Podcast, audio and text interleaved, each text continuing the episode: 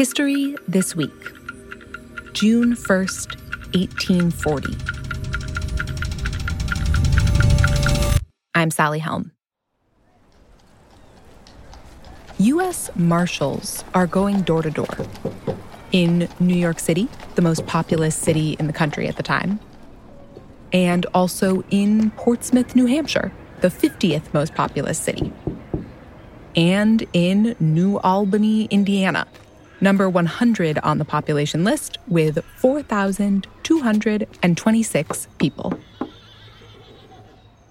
We know the 1840 population in these cities down to a person because of those U.S. Marshals making home visits.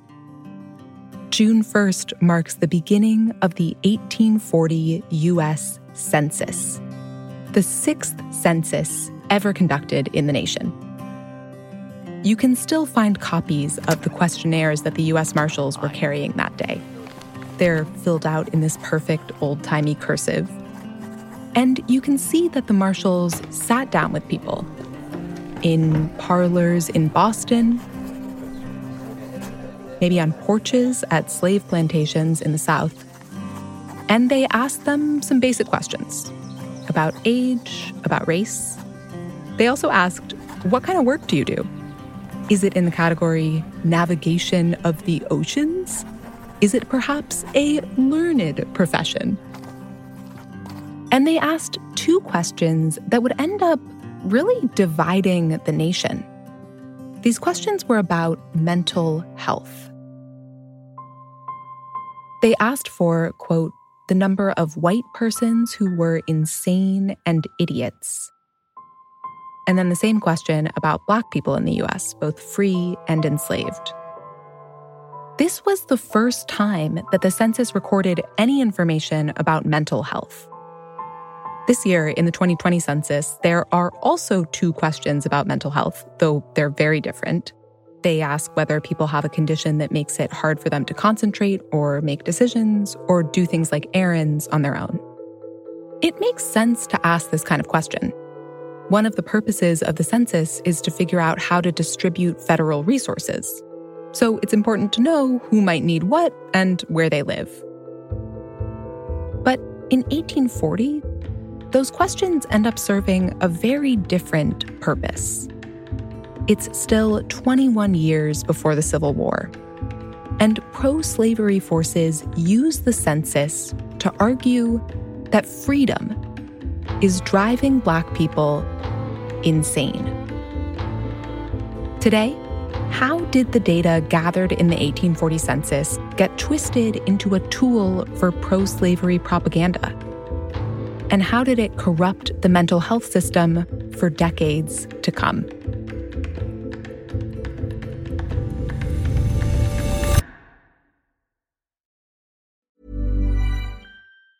Ever catch yourself eating the same flavorless dinner three days in a row?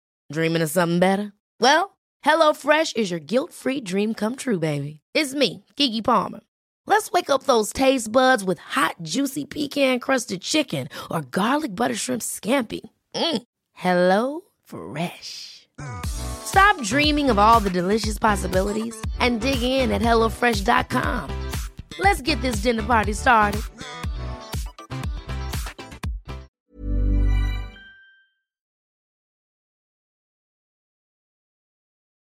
Learned about the 1840 census from Professor King Davis.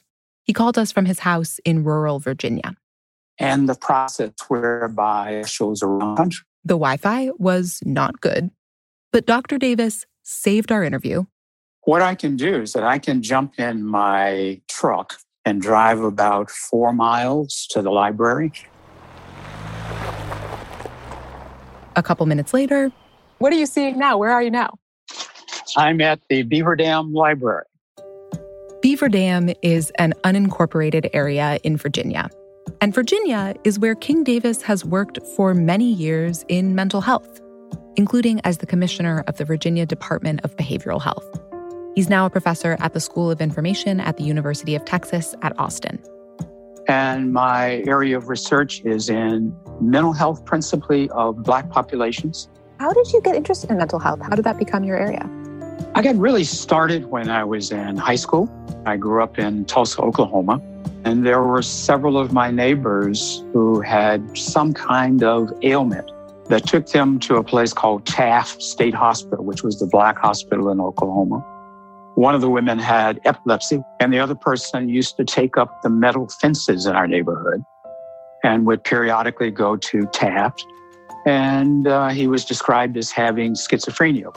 So, Dr. Davis's interest in mental health, particularly of Black populations, it started close to home. But it ended up taking him far back in time to look at the roots of the system that he and all of us now live within. In the 1700s, mental illness was not well understood. Sometimes mental illness was thought to be linked to demonic possession. But by the early 1800s, those ideas start to change. There's an important medical book published describing psychiatric disorders. There are new treatments, though they're often barbaric and not helpful. And there are some very specific ideas forming about who is likely to get a psychiatric illness.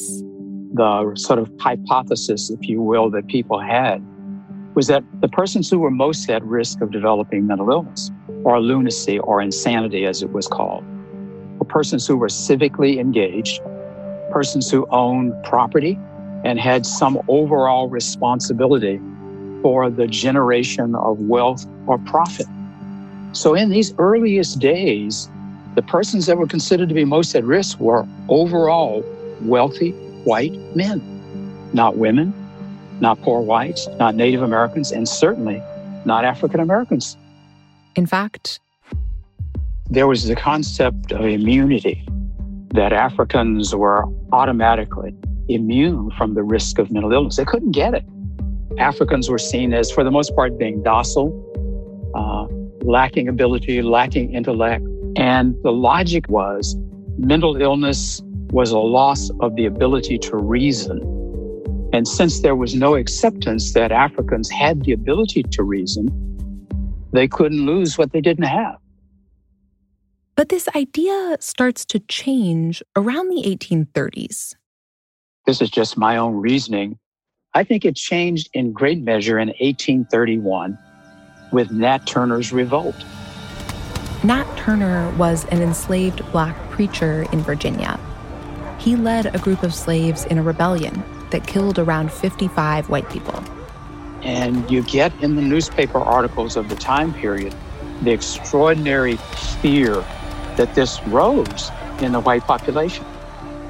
And in subsequent years, those things became associated with blackness blackness, dangerousness, violence, dependency. Dr. Davis told us that in the 1830s, after Nat Turner's revolt, the racist stereotype of the docile black man began to be replaced by this different stereotype a violent black man. And in terms of mental health, this helped set the stage for a change. Away from the immunity hypothesis that had been used throughout much of America's history to what I call the exaggerated risk hypothesis. The notion became that blacks would not be able to manage freedom. That they wouldn't be able to manage freedom. There had long been this pernicious lie that slavery was gentle and good for enslaved people. And now a new layer was added that freedom, correspondingly, would be bad that it would be a burden Black people couldn't bear. Now, there's another trend during this decade that might seem unrelated. The 1830s was the period where the Association for Statistics got born. And it got born out of an interest in counting Americans and counting characteristics of Americans.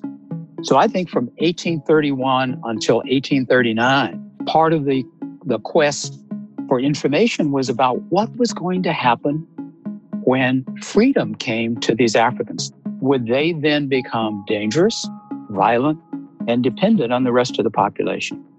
And I think that's part of what gave William Weaver uh, the interest in adding questions to the census these questions about lunacy. William Weaver was the man in charge of the 1840 census. At this point, the U.S. Census Bureau didn't yet exist. Weaver's position is superintendent of the census. It's actually a newly created job. And he isn't an obvious fit. William Weaver was a guy who had been dismissed from the United States Navy for a lack of performance. Had no background, no experience in statistics, no background or experience at all in dealing with large population sets of data. But as the superintendent of the census, he had extraordinary power to decide the questions that were asked and how they were managed. And one of those questions is about lunacy. How many white people, how many free black people, and how many enslaved black people are, quote, insane and idiots?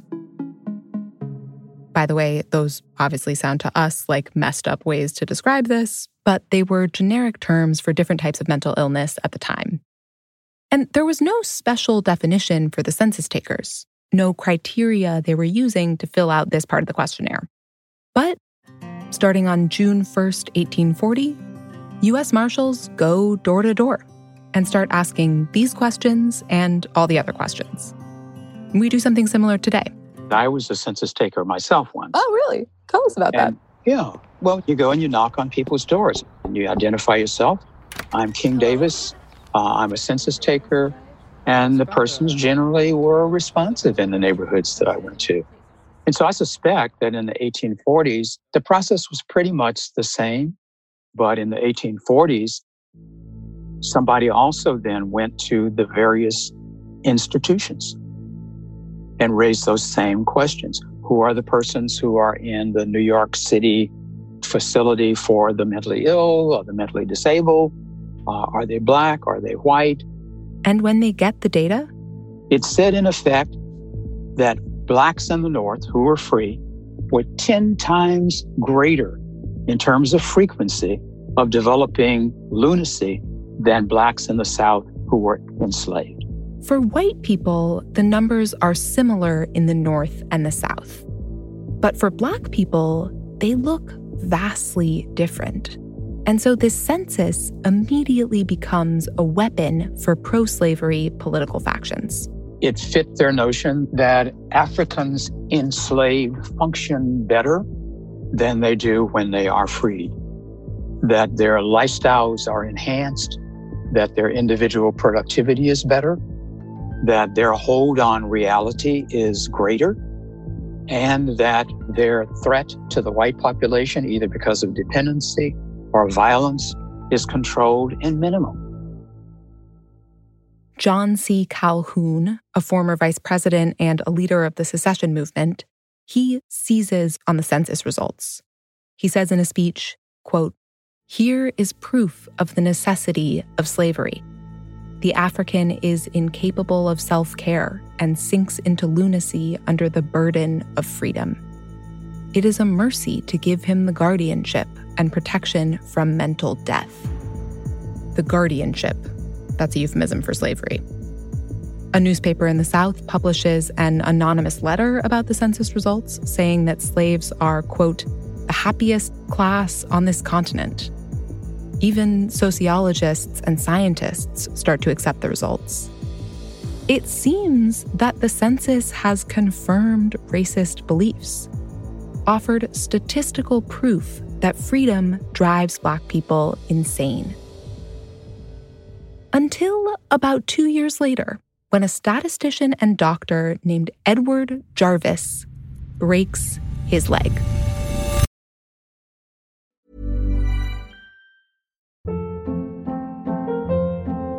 Hold up. What was that? Boring. No flavor. That was as bad as those leftovers you ate all week. Keke Palmer here, and it's time to say hello to something fresh and guilt-free. Hello Fresh. Jazz up dinner with pecan-crusted chicken or garlic butter shrimp scampi. Now that's music to my mouth. Hello Fresh. Let's get this dinner party started. Discover all the delicious possibilities at hellofresh.com.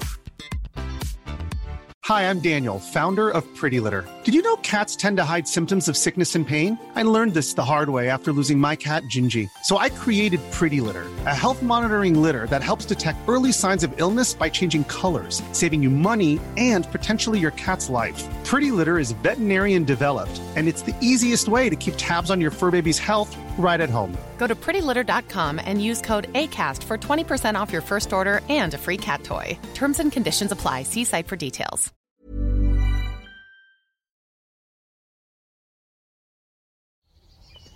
In June of 1843, a few years after those U.S. Marshals finished their door knocking, Dr. Edward Jarvis and his wife are riding back to their home in Massachusetts in a horse drawn carriage when a boy shoots a firecracker in their direction. The horse is startled. It jumps to the side, jerking the carriage, and Jarvis falls out and breaks his leg. He's in bed for four weeks. And during that time, he busies himself by reading the full results of the 1840 census. This may not sound like your idea of sickbed comfort reading, but Jarvis was once the president of the American Statistical Association, and he's a doctor who has worked with those suffering from mental illness. So he's interested. And as he reads, he starts to say to himself, My gosh, look at the number of errors in the calculation of this data and how it was collected. It should be rejected. Jarvis realizes that something is very, very wrong. First, there's an obvious problem. It has to do with hospitals and other institutions where those suffering from lunacy were housed. There were no places in the South that accepted uh, African Americans for hospitalization. The only hospital in the southern states that accepted free blacks was the public hospital at Williamsburg, Virginia, the first mental institution in the United States. And they accepted, on average, one free black person per year for 100 years. So there are black people in mental institutions in the North and not in the South. But not necessarily because there are fewer people suffering in the South. And then Jarvis finds some numbers that seem to be just mistakes. He's living in Massachusetts and he notices that there's an asylum in Worcester, Mass, that, according to the census, is supposed to have 133 Black patients in residence, all classified as insane or idiots. But actually, all of those 133 patients are white. So he keeps looking and he sees that, according to the census, Scarborough, Maine is supposed to have six, quote, colored insane, but the number of Black residents? Zero. That happened in several places. Cities where the number of Blacks were, let's say, two persons, but the number of persons considered to be in institutions from that city were 20. Overall, the numbers were extraordinarily in error.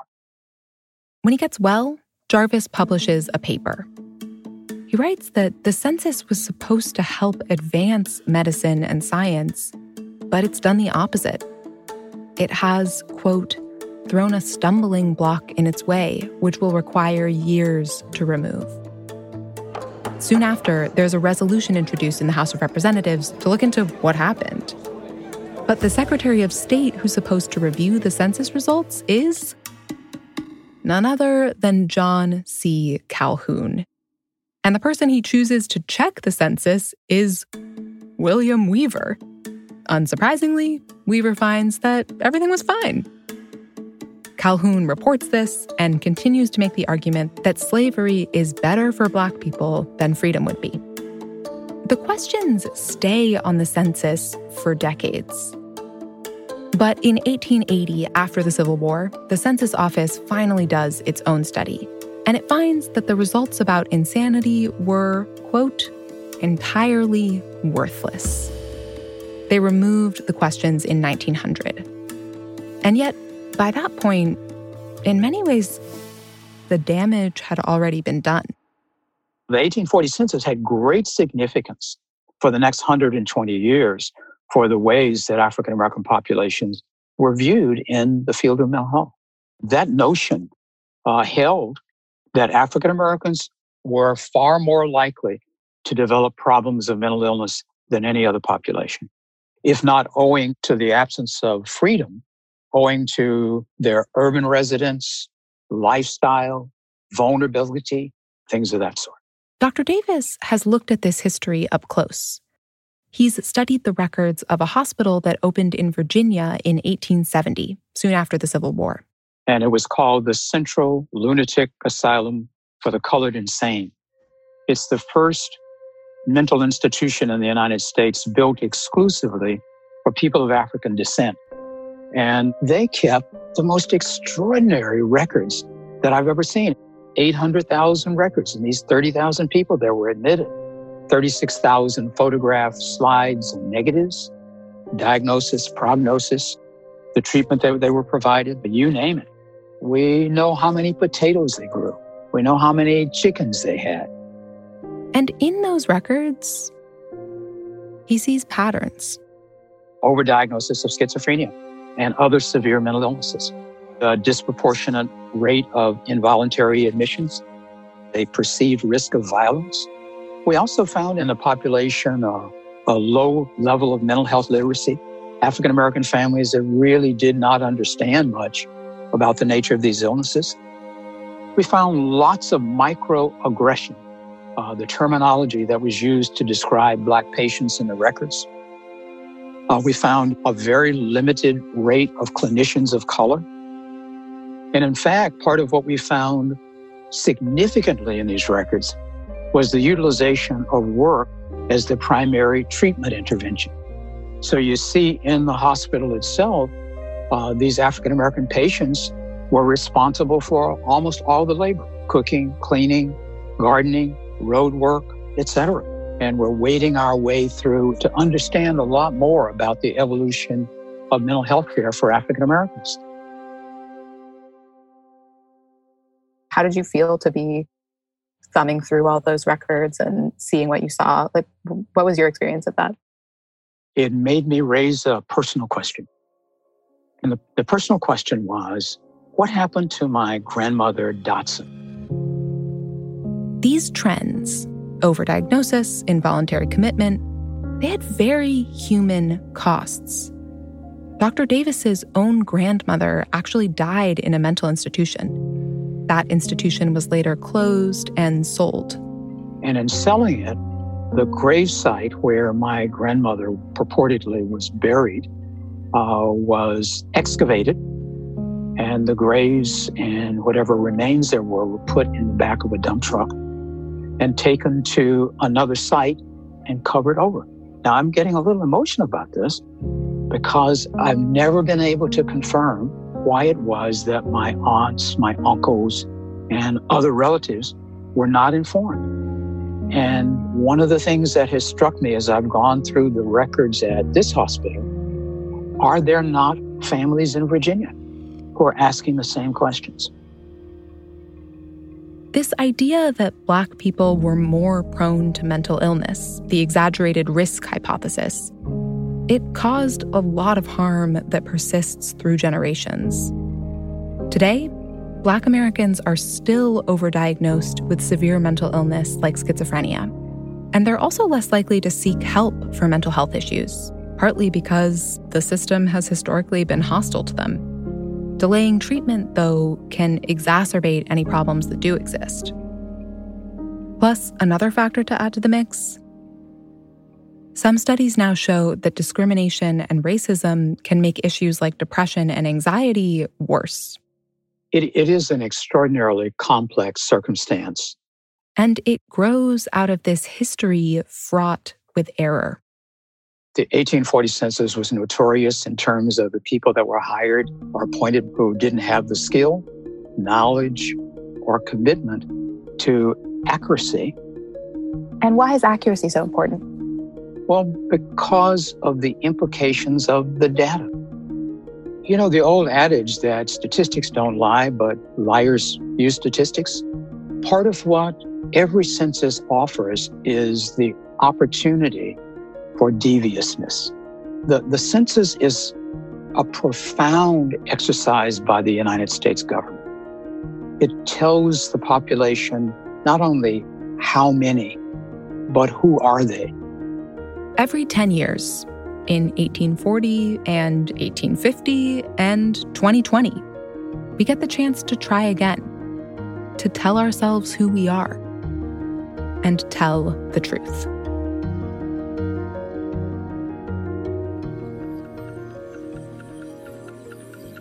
Thanks for listening to History This Week. For more moments throughout history that are also worth watching, check your local TV listings to find out what's on history today. This podcast is produced by Andrew Canizero, McKamey Lynn, Julie Magruder, Ben Dickstein, and me, Sally Helm.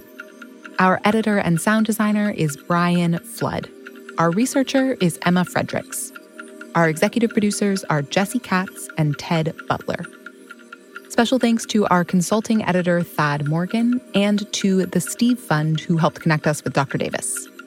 Don't forget to subscribe, rate, and review History This Week wherever you get your podcasts. And we will see you next week.